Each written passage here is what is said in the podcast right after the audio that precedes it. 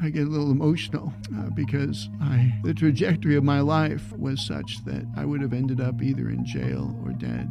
What has happened to you? And I had never realized that spending time alone with Jesus each day was changing my life. He literally took away my desire to drink. I couldn't quit. So the only way that you'll ever do this is if I do it for you. And amidst the odds, Jesus saved my life, literally. How are you doing today? I am well. Happy to be here with you, Ricardo. Yes, it's, it's, it's, it's wonderful to have you here. Thank you so much for accepting the invitation to to talk with me. My pleasure. Yeah. How have you been? Um, I know you know you've taken on a new role and stuff like that. Are we going to get into that a little bit? But how have you been? How have Pastor um, Potts been? So I'll tell you, the the new role has been uh, it's been a little tiring.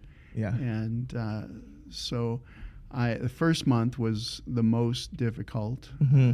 I tease a little bit. I say I nearly died the first month, but, but uh, you know, since then I've been kind of uh, bit by bit. God has been helping me to figure some things out. Yes. and uh, there are all you know there are ebbs and flows as you go through. There's really crazy busy weeks, and then there's Mhm. weeks where you can catch your breath. And but but I'm doing all right. Yeah. I, I'm happy to hear. For those for, for those of us who don't know, can, can you tell us what you do?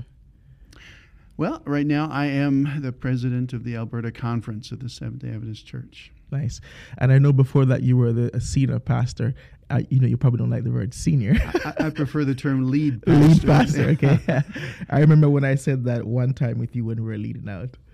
But um, you were the um, lead pastor for College Heights Seventh Day Adventist Church here in Yes. um, um, Lacombe. right on the campus of Burman University. And you've done that for how long? Six years. Six years. Yeah. Wow.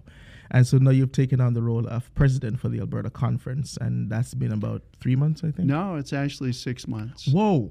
Yeah. Flies. tomorrow, tomorrow uh, will be, yeah, a day less than six months. Yeah, that was that's really cool. That's really whoa. time really flies. And the transition was very quick. I, Mhm. you know, I was elected on Sunday, and I asked the union president, "When do you need me in the office?" He says, "Tomorrow," and that Wow. was it. The next day I started. So Wow. So you were just like thrown into the water, kind of thing. exactly. Yes. Well, well, um, it's good to have you as our leader. I've had the opportunity to spend some time with you when I was doing my practicum, and I've learned a lot under your tutelage. So It was a lot of fun. it was a lot of fun. Yeah. Tell us a little bit about your background. Well, I, I was grown. I grew up in Ontario. I was raised in a, a Christian church, not a Seventh Day Adventist church. I was raised in the United Church of Canada. Mhm. And when I was 18, I met an Adventist girl. Actually, I was 17. I met an Adventist girl in high school Yeah. uh, who was a very positive influence on my life. We had a good friendship for a few years, and during that time, I became a Seventh Day Adventist. Was baptized at age 18, and um, within a year, felt a call to be a pastor, and came out here. Uh, a year after my baptism, I was here in Burman University studying to be a pastor. Wow. I remember one time you were preaching and you you mentioned that um, you wanted to be an accountant. Well, that that was my goal. I was heading uh, that direction. I was actually at University of Waterloo, my first year of university. I was uh, in a math program with a chartered accounting option, Mm-hmm. and uh, so. But that was my goal to be a chartered accountant. Yeah, and so and so, was there a supernatural experience that um, made you made the shift? Because Well- it seemed like you wanted to be a pastor, but then you were on the path to be an accountant, and then Yeah, I mean, I, when I was in high school, I, I was just headed towards accounting the whole time.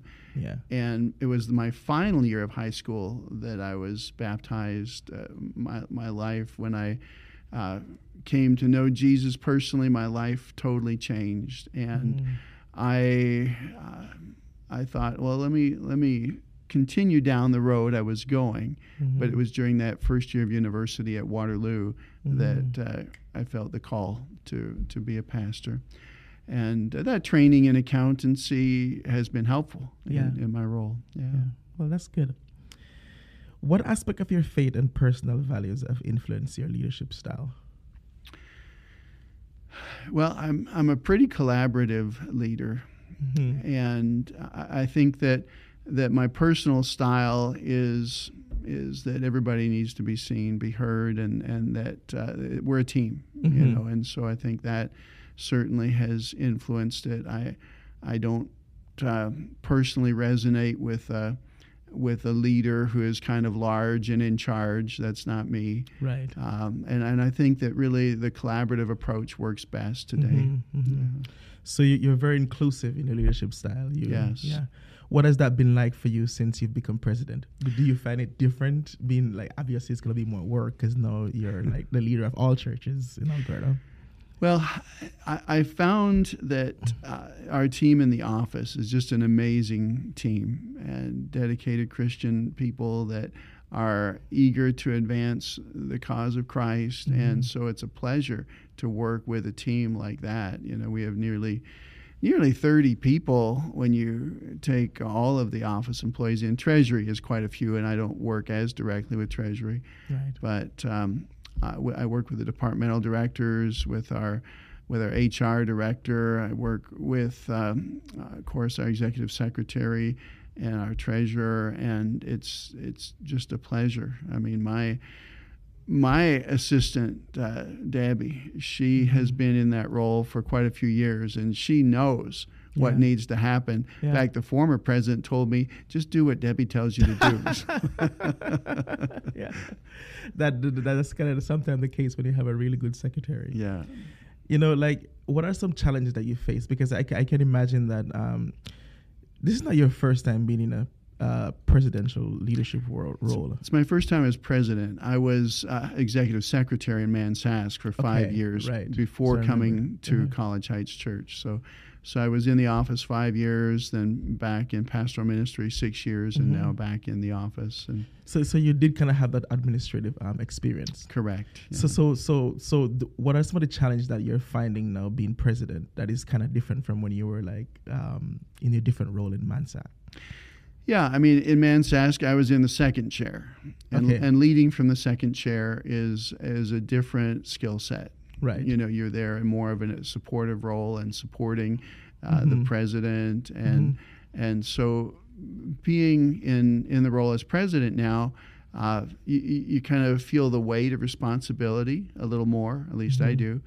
Um, and the Alberta conference is about three times as large as the Mansask conference in terms of membership, and so the uh, I say it like this: the conveyor belt never stops. Mhm. There's always stuff coming, and unless you stay on top of it, things start piling up, and then it's almost insurmountable. yeah. And so um, that's one of the things that that uh, I've found that it is it is a demanding role. It's not a role to be coveted. I know a lot of new pastors, young pastors say, "Oh, if I could only be the conference president," you know.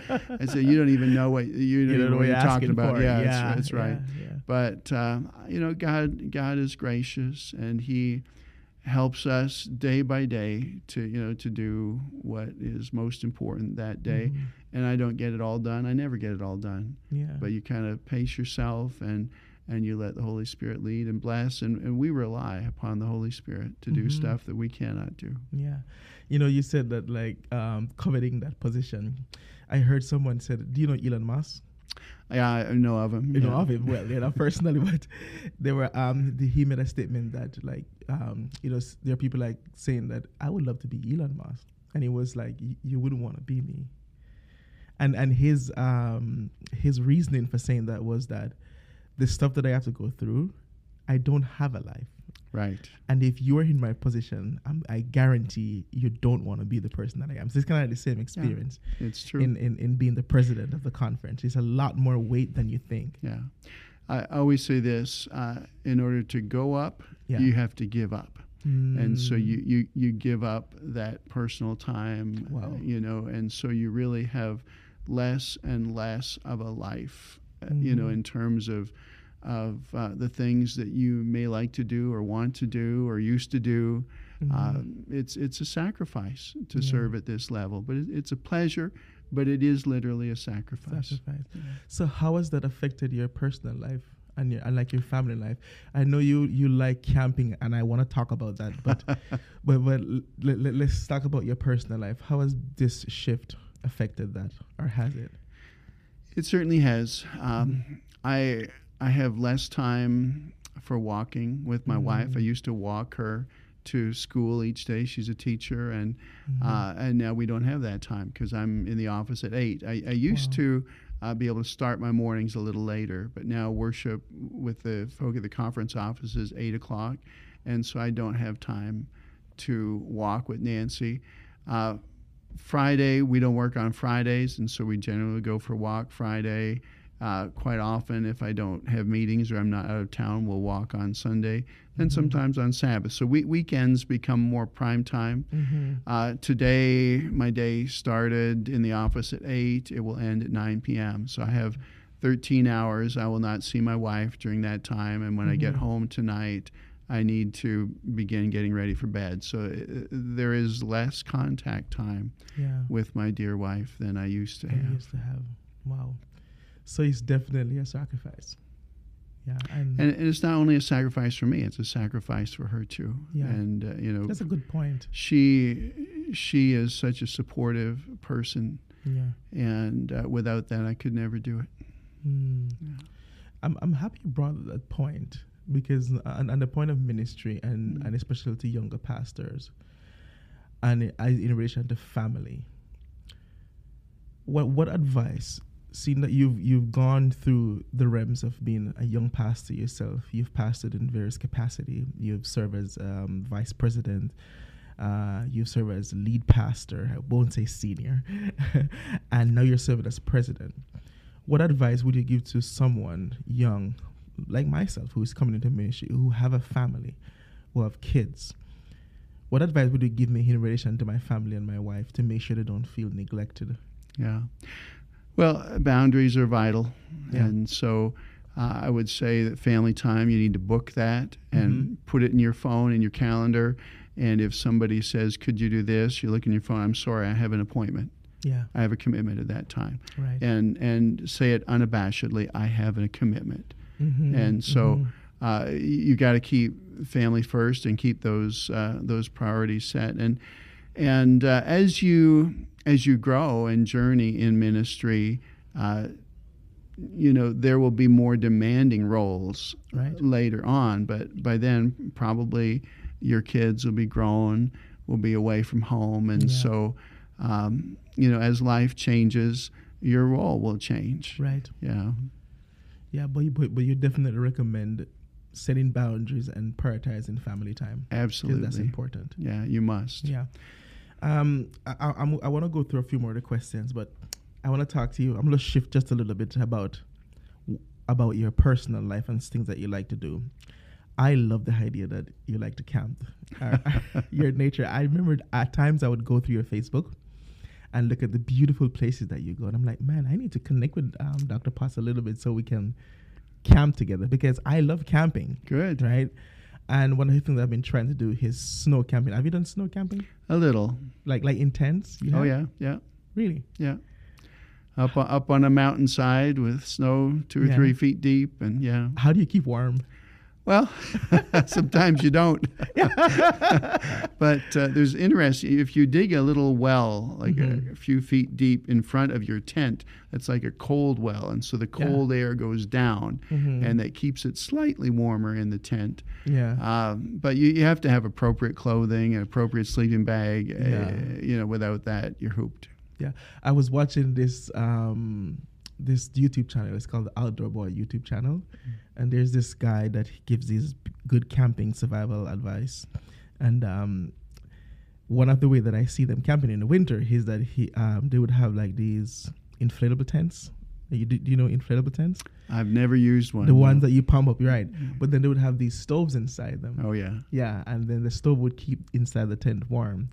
And um, and you can do that if you're out in flat country. But if you're climbing a mountain, you Yeah. won't you won't be packing the that's stove. too much with stuff. You. Yeah. That's too much stuff. How has that like helped you, like say in ministry? Because one thing we don't talk about a lot is the importance of taking personal time, of doing recreational things, especially when you're in stressful position. How has that help you in some of the most stressful times of your life in ministry by Yeah. just being able to go out?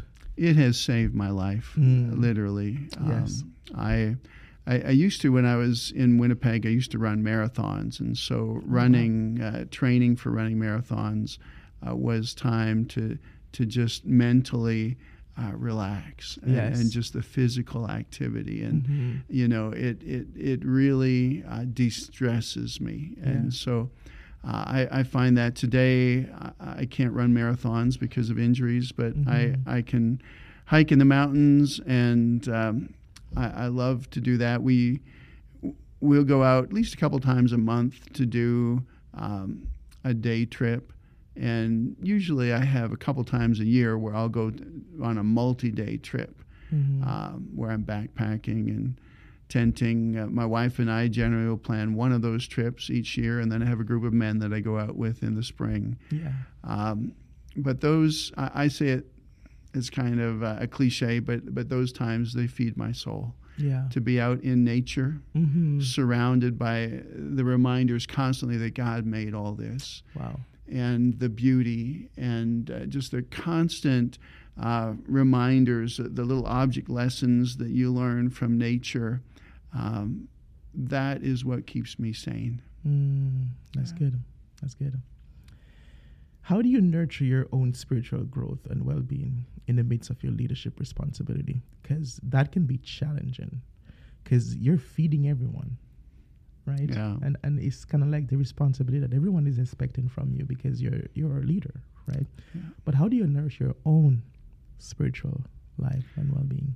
Well, scripture and prayer. You Yeah. know, that's that's the foundation. I also uh, value uh, Christian music. Mm-hmm. And so when I'm traveling, many times I'm listening to music. In fact, I uh, my tendency I listen to music more than I listen to podcasts Oh, really? w- in my travel time. What kind of music do you like? Uh, I, my preference is contemporary Christian music, Okay. and uh, and that um, I, I just find it keeps my faith fresh when I, when I'm driving and I'm thinking about the lyrics and kind of like, oh man, I didn't think of that before, you Yeah, know. And yeah. so it, it th- those things really help keep my relationship with Right. Jesus fresh, Mhm. and and it, um, you know, when I when I'm traveling and there's uh, generally uh, I will have have uh, each month a time or two when I am traveling to out of province and Mhm. and so when I'm flying, um, you know, you got time to, to read that I don't have um, maybe from day to day, and Yeah. so so there are pockets of time, and uh, when I'm when I'm on those trips. I try to make use of, of those blocks of travel time Yeah. too. So, so do you travel a lot with this new position? you know, it, it fluctuates from month to month. Mm. Um, I, I may go a month or two without a trip, Right. and then I'll have two or three trips in one month. Oh, wow. And uh, and I'm also recording some shows for Hope Channel Canada Mm-hmm. uh, called The Great Outdoors. So this is kind Oh, of based cool. on my passion. So we get Mhm. out into nature Yeah. and uh, we talk about Jesus Yeah. and uh, and so you know I, I was away the weekend before last. We left on Sunday and went to British Columbia. We're in the mountains for two Mhm. days recording shows, Mm-hmm. and uh, you know so there's times locally when you're away like that. But uh, there's meetings in Oshawa or at the North American Division down in Columbia, Maryland, or Mm-hmm. um, you know, there the North American Division has um, it has a retreat for conference presidents and their spouses um, every year in February, Mm-hmm. and there's actually a second one in April, in, in not April, in August, Mm-hmm. uh, and so these are times when um, you know we can really come apart, as Jesus said, and rest mm-hmm. a while and be fed spiritually and rest physically and and so there are things like this that help as well. Yeah, that's good. That's good. Um, let's move on to the conference a little bit. Um, what are the key priorities and goals for the conference in this coming year? So we are currently in the process of uh, looking at the next five years, Right. and so we're we're kind of focused on that right now. Um, I'm working with 20 departmental directors and volunteer volunteer ministry coordinators. Uh, so we have about 10 of each. so departmental directors are are full time uh, focused on their department, whether whether that is personal ministries and Sabbath mm-hmm. school, whether that is ministerial, mm-hmm. you know, mm-hmm. or camp director, summer camp, youth ministries. We have 10 full time, but we have 10, we call them volunteer ministry coordinators mm-hmm. that are already uh, working a full time job, and this is kind of over and above. Right. And so with those with those uh, 20 individuals, we're in a process right now I've told them uh, a few days ago, I said, in 10 days, I need to know what your goals and strategies are mm-hmm. for the next five years. Mm. And so they're just uh, trickling in right now. And I've been in contact, dialoguing with them as well, because I know that's a fairly short time frame. Right. But we have our, our XCOM, our, our conference board of directors meeting mm-hmm. in January, and I want to present to them the plan, not only what the goals are, but what the action plans will be to help reach those goals right. when we meet uh, January 21. Now, uh, we have some overarching goals that we're developing mm-hmm. for the conference. For example, church planting goals. Right. Right now, we're we're talking about uh, over the next uh, five years that we need to plant at least 20 new churches. Yeah. Um, that number could shift a bit, but we we need to have an aggressive yes. church planting goal. Mm-hmm, That's mm-hmm. one of the mm-hmm. foundations of, of evangelism. Uh, we're also uh, looking at a baptismal goal. Right. I, I, don't know that we've had a baptismal goal recently mm-hmm. in the Alberta conference, but uh, the goal that I am putting out there mm-hmm. hasn't been confirmed, hasn't been voted by XCOM yet. Um, is in the next five years to baptize 3,000 people. Oh, wow. And that's, yeah. that's, I call it the, the, the, day of Pentecost number. You know, they baptized 3,000 yeah, people yeah. on the day of Pentecost. And uh-huh. God can do that in one day in Jerusalem. Amen. He mm-hmm. can do it in five that's years right. in, right. in, Alberta. in Alberta. Um, but we, we also have some huge goals around youth and young adults. Yeah. And uh, the, the youth and young adult uh, population in our church has been hurting right. for a long time, and mm-hmm. we, you know, people talk about uh, the hemorrhaging and how the hemorrhaging must stop, and and we're committed by God's grace that it will stop here in Alberta. Yes, and so we're making that a priority. Uh, the previous administration. Um, you know they they had a time where they had to make some cuts uh, to save budget Right. And uh, we had uh, gotten to the place where there was just one person in youth ministry. Our youth director was just one solo person. Right. And uh, moving forward here, we will have three. And so we'll have our, our youth and young adult director, mm-hmm. our associate director will also be the summer camp uh, director right and then our as well as the um, assistant youth director yes right and uh, and then there's the club ministries so adventurers pathfinders master mm-hmm. guides and so so those three individuals will be working together. Yes. Uh, and i know that um, pastor rob who is our new youth director he starts here in a few weeks and he is eager to roll out some goals relative to youth and young adults. Yeah, yeah. and um, we we've had some initial conversations about uh, starting a new church in Edmonton that would be focused on reclaiming youth and young youth. adults that yeah. have left the church, and mm-hmm, so mm-hmm. Uh, we haven't we haven't got anyone in mind yet for Calgary, but I think that would be an important step, step too. As well, yeah. But not not just uh, creating those communities that are safe places for youth and young adults, but but um, really engaging youth and young adults in ministry, in mm-hmm. evangelism. We believe mm-hmm. that that it can't be a spectator situation. We we must have our youth and mm-hmm. young adults fully committed to Jesus and to reaching other people, leading them to Christ in the church. And Amen. so, um, so youth and young adults. We have three priorities. One of which is youth and young adults. Uh, revival is key. Yes. We, we we must be getting deeper in our walk with Jesus. Right and mm-hmm. so revival. And the third one is evangelism. Mm-hmm. I like that. That's one. Of, that's one of the things that um, Pastor Ted Wilson said to in his speech. Revival and reformation is one of the main things we, we, need. And that is true because, you know, with revival, revival and reformation, how can we go out there and spread Yeah. spread the message? we we need the Holy Spirit to move powerfully, and uh, we we will never accomplish what God has called us to do without the power of the Holy Spirit. Mm-hmm. So, uh, you know, the early church. Um, someone said years ago that the early church, if the Holy Spirit had been withdrawn from the early church, Mm-hmm. 90 percent of what was happening would have stopped, Mm. and everybody would have known. Wow. Whereas today in the church, if the Holy Spirit were to be withdrawn, they said 90% of what we're doing would continue right on and no, No one would know would the difference. Yeah. Wow. And so that's an indictment. Yeah. We, we have come to Mhm. rely on our own efforts Mhm, and mhm. uh, and we we need to place uh, our dependence on God and the moving of the Holy Spirit. And Yeah. so that you know we're, we want to go home. Yeah, yeah, know? yeah.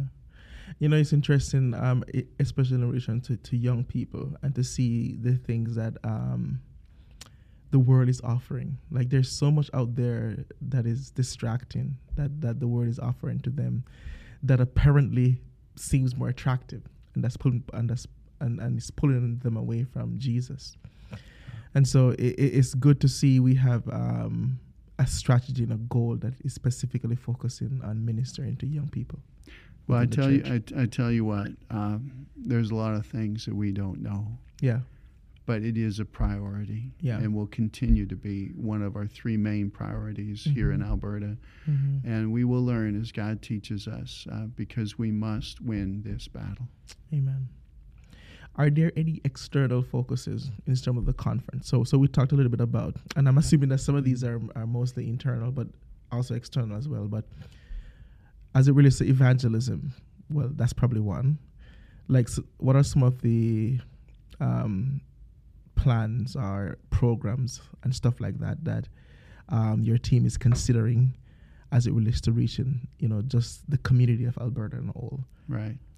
So, social engagement, um, community engagement, obviously will will be an active part of that. Mm-hmm. And uh, we we one thing we know is that uh, uh, young adults um, they must see a church that is concerned for people who are hurting and Mhm. and so um, you know helping people in our community is part of it but beyond that it, it, it- it's about developing relationships Right. uh, primarily. We're we're not looking necessarily to reinvent the wheel where we've got uh, groups in the community that are doing good work. We like to partner Right. with them and and to in so doing Mhm. form those relationships Right. that will over time allow us to be involved in in uh, you know, being an ongoing witness. You know Mhm. what what what does life look like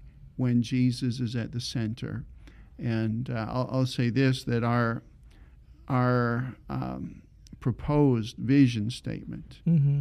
and XCOM will see this next month, is to live and love like Jesus. Amen. And I so like that. so when when we're in relationship with others and we're not trying to stuff the gospel down their throat, but, Yes. but you know, living and as God opens. Opportunities, you know, just loving people Yeah. and and uh, when there's a chance to share a word in season, you know, to Mhm. do that. But um, those ongoing relationships are vital. Yeah. Uh, but if we're not making a difference in the community, people will not come to evangelistic right. meetings They won't. and so we you know we're we're eager to see our people um, getting close to their neighbors Yeah. being being friends with their neighbors inviting them to their home for a meal and just Mhm, you know mhm. th- those kinds of simple things exactly are so vital Yeah. and and uh, you know we believe that that will open many doors Yeah. yeah Are there any specific organization within Alberta that the that the conference is currently working with? It could be humanitarian, um, social organization, stuff like those. That you could that you could say. You know right now um, I can't even name one Yeah. that uh, that we are partnering with and I mean And do There- you plan are- to partner with those kind of Uh, organizations? We, we, we're looking uh, primarily at the local church level. The local church, that's where the rubber meets the road. right. And so Yeah. the conference office may not have a relationship. But um, of course, many of our local churches, they are working with uh, with food banks and Mhm. with uh, you know individual church members are connecting with uh, with shelters and, Yeah, and kitchen, you know yeah, the, these like kinds of things. yeah, So tho- those things are ongoing. Mhm. Um, but in terms of uh, ADRA Canada, ADRA Canada is I was gonna bring that up as well. yeah. There, ADRA Canada has made a change in how the national program is going forward Yeah, here. yeah. And they will actually, we're, we're test piling it in three conferences across Canada where there will be a full time ADRA coordinator for the conference. And the, the salary budget is split half between the conference and half between ADRA Canada. Mhm. And so starting in January, we will have a full time ADRA director here in Alberta. in Alberta, Hmm. which will enable us then to uh, you know, initiate a number of new projects. yeah. Uh, in the past, I think the national program has been fairly passive. Mhm. If a church wants to do something, you can submit a proposal and receive funding.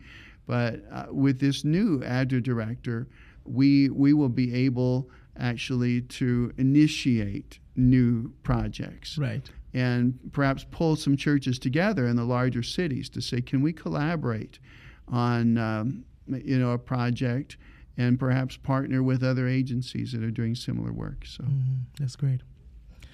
I'm gonna go to, to a few more questions that I have here. Um, so, how does the the conference, as far as you can tell, addresses um, challenges and changes in the culture and religious landscape? For example, what's happening? There's a lot of stuff that's happening in our in, in our in our world today, as it relates to culture, as it relates to, to war and stuff like that. How does how how do you, how does the conference? I know it's a hard question, but how does the conference address those things? Well, what, what we see in the world today is, is of course, a real rise in nationalism. Mm. And these are things that are fueling the sentiments of nationalism. It's like our neighbors to the South make America great again. You know, the Yeah. focus is on the nation and, Mhm. and it doesn't really care about the rest of the world. And, and so we, uh, w- when they established the United Nations back Mhm. in 1948 after World War II, um, the theme was never again. Right. Never again. We will never again go down this path, but we're seeing it happen Wow. again in Mhm. our time. Uh, you know, we've always said on Remembrance Day, you know, lest we forget, but the reality is we've pretty We've much forgotten. forgotten. Mhm. And so um, we, we live in a day and age when the United States, for example, uh, this is not a secret, but the United States military is preparing for large scale combat operations. Mhm. They are preparing for what um, they believe will be the greatest number of casualties they've ever seen before. Wow. And and so this this is the context in which we're living now. There there are strains and stresses between countries that we have not seen in a long time. And what this does, it, it, creates an opportunity for the church Yeah. to really minister to people. Mm-hmm. You know, we will have opportunities in times of turmoil to really bless others as we care for them and help them in very practical ways. Yeah. Um, and so these are these are times that, that we have not seen for man, you know, 80 years. Yeah. But uh, we've also been told that what we failed to do in times of peace, You know, we, time of war. we will. And so the, the best days of the church are just ahead, yeah. but it, these will be tumultuous times. Yeah. I've I've been seeing so many um, videos on YouTube about prophecy and about um, how, say, for for example, the events that's happening in Israel and those places is related to prophecy. Um, from your experience as it relates to um, prophecy, if you could tell, how much of what's happening now is in direct relationship to prophecy? Well, let me share with you a concern I have. I, I have people that will read the newspaper Mm-hmm. And then look for it in the Bible. and I think that's backwards. yeah, yeah, Okay. yeah. Uh, I, I think we, we need to read the scriptures. Right. And Jesus said it this way He said, uh, You know, you will understand this after it comes to pass. Right. And many times we try to understand Bible prophecy in advance, we don't get it right. But when it happens, we say, That's it. yeah. You know, and so um, the key purpose of Bible prophecy is not so much to be predictive Mm. as it is to reassure our faith that God is still in control. Amen. I like y- that. You know, and so um, I, I I get nervous when people look at current events and say, "Oh, this is a fulfillment of," you know, Yeah. It, it- it may be, it may be, Yeah. but uh, many times they're reading the current events and then trying to look for something in the Bible, and it's it's a little bit strained. It's Yeah. not it's not there. Yeah, one one of the ways that I, I, I tend to to to visualize um, what's happening is Matthew twenty four. hmm You know, because some of some of the very specific things that Jesus said in it that like you know, nations will rise rise against nations, Yeah. kingdoms against kingdoms. There'll be wars. And that and, wars. and that we're seeing very clearly. That's very clear. Yeah. You know, and um, I normally say, well, these are just the beginning. Like if we're following Jesus' exact words, that these are just the beginning of, of, of, of sorrows. So that means there's Yeah. worse yet to come. Yeah, and and uh, that word sorrows actually is talking about birth pains, Right. And uh, we know that with birth pains they get uh, more and more intense uh, Yeah. as they build towards the birth of the, birth baby, Of the baby. Yeah. and they become more and more frequent, and Right. so the increase in intensity and frequency, Mhm. we are seeing that Exactly. and and, so in broad strokes. Mhm. Uh, w- we're seeing these prophecies now. It, it, it's the little, it's the little detailed things like i- if uh, if Putin should be assassinated, and you're trying to find a prophecy about that. You know, uh, You're not good. No, Yeah, exactly. Yeah. Yeah. but in broad strokes, we, we are seeing uh, Exactly. exactly what Jesus said would happen. Exactly. And, and men's heart fearing them for fear of what is about to come up on the earth. Right. Yeah, because people are uncertain, like what what's going on with, Yeah. with this world. Um, another another question on the on, on the conference. Are they are can you can you provide any information on any upcoming conferences, events, or resources available for the congregation?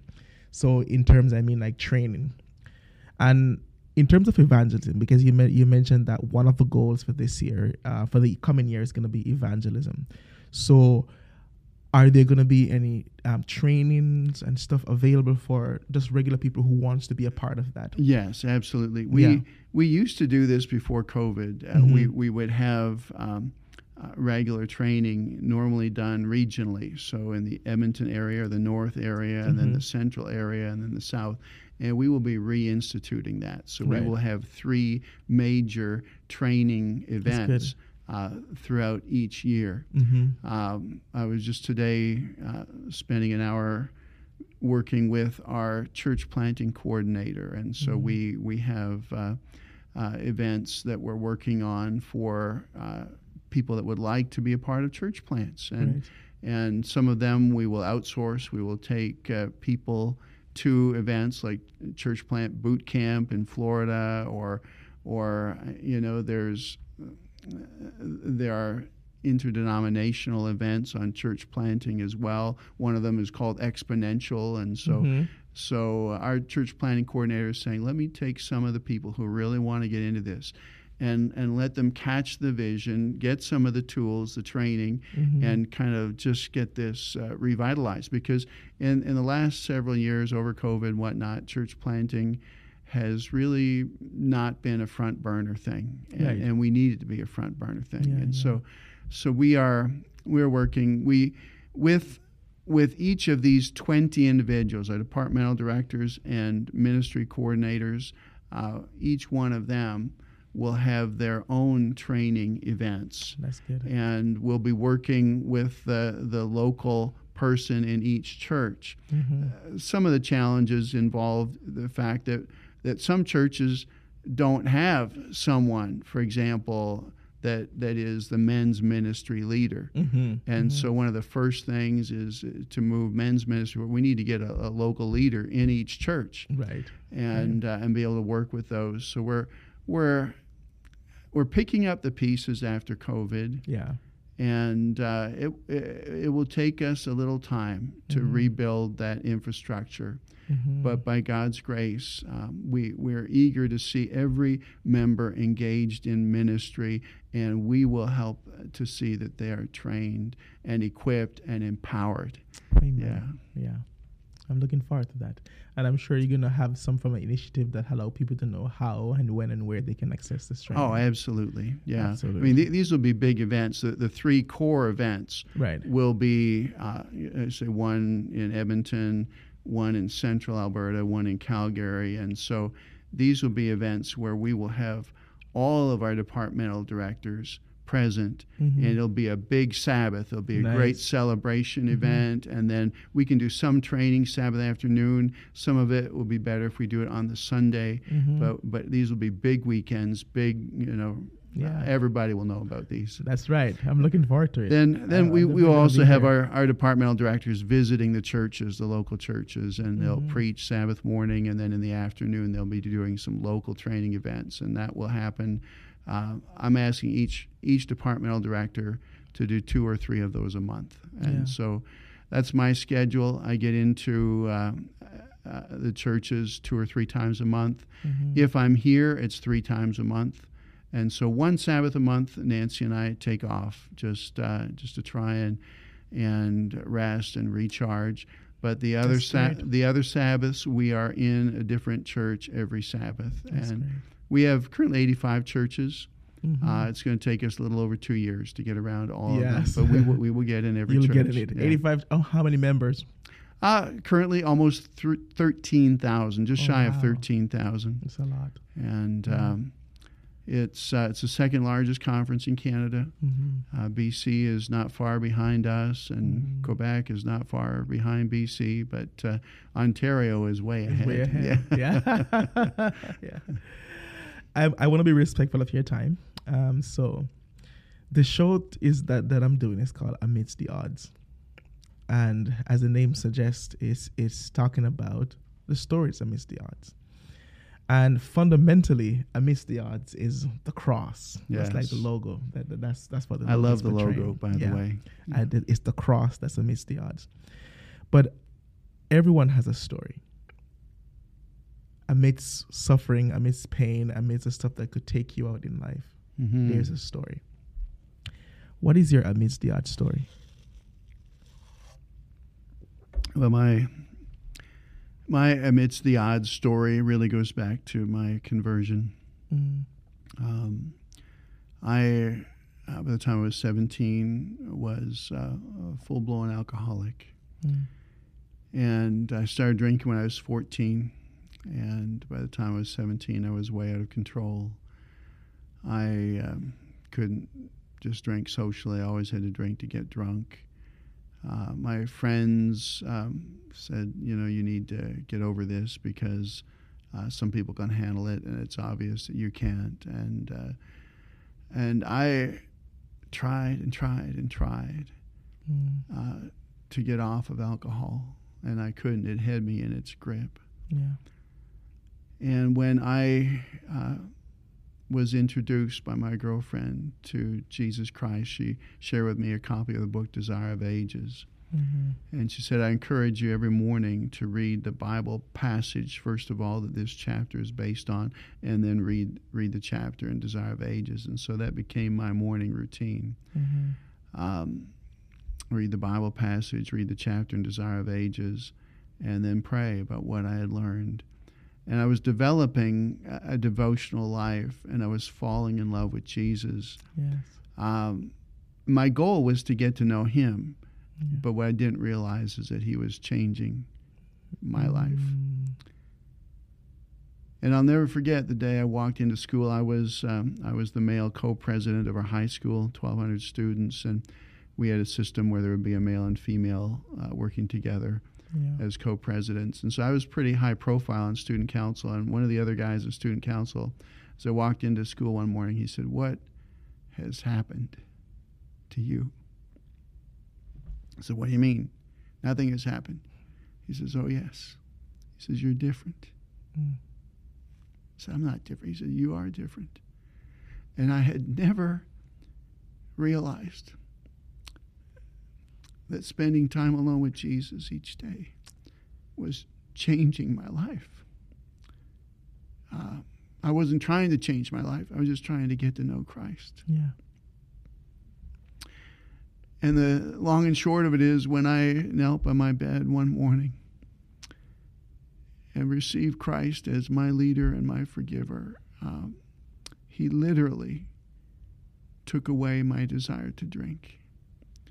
And that was a miracle. Uh, I couldn't quit. I think God knew I couldn't quit. So the only way that you'll ever do this is if I do it for you.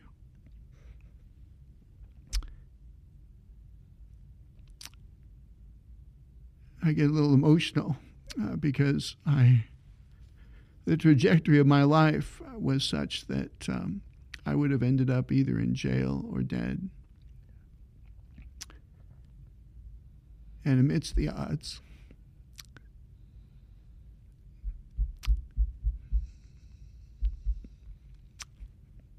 Jesus saved my life, literally. He gave me a life. I, I didn't lose a life when I became an Adventist. Yeah. I got a life. That's my story. Amen. Amen. I uh, I'm kind of an emotional guy, and I used to get embarrassed. You know, I was Mhm. preaching, and I would uh, get choked up, and and I used to get frustrated by that, and uh, it doesn't bother me anymore. I am who I am. You know. And I and I must say that um, it's not the first time you've shared that, Yeah. and um, because of you and you sharing that, you've made me be more um, not scared about being emotional. yeah. I, I wanted to bring that up as well. So, Yeah. so thank you for your bravery in showing um, vulnerability and emotion that connects with people, and that helped me to not be so scared too when I cry sometimes. Thank Uh, you so much for coming today It's a pleasure. and for sharing Yeah. your story. You keep on. Thank you. Yeah. And I look forward again to talking to you at some point in the future. All Thank right. you. You're welcome. All right.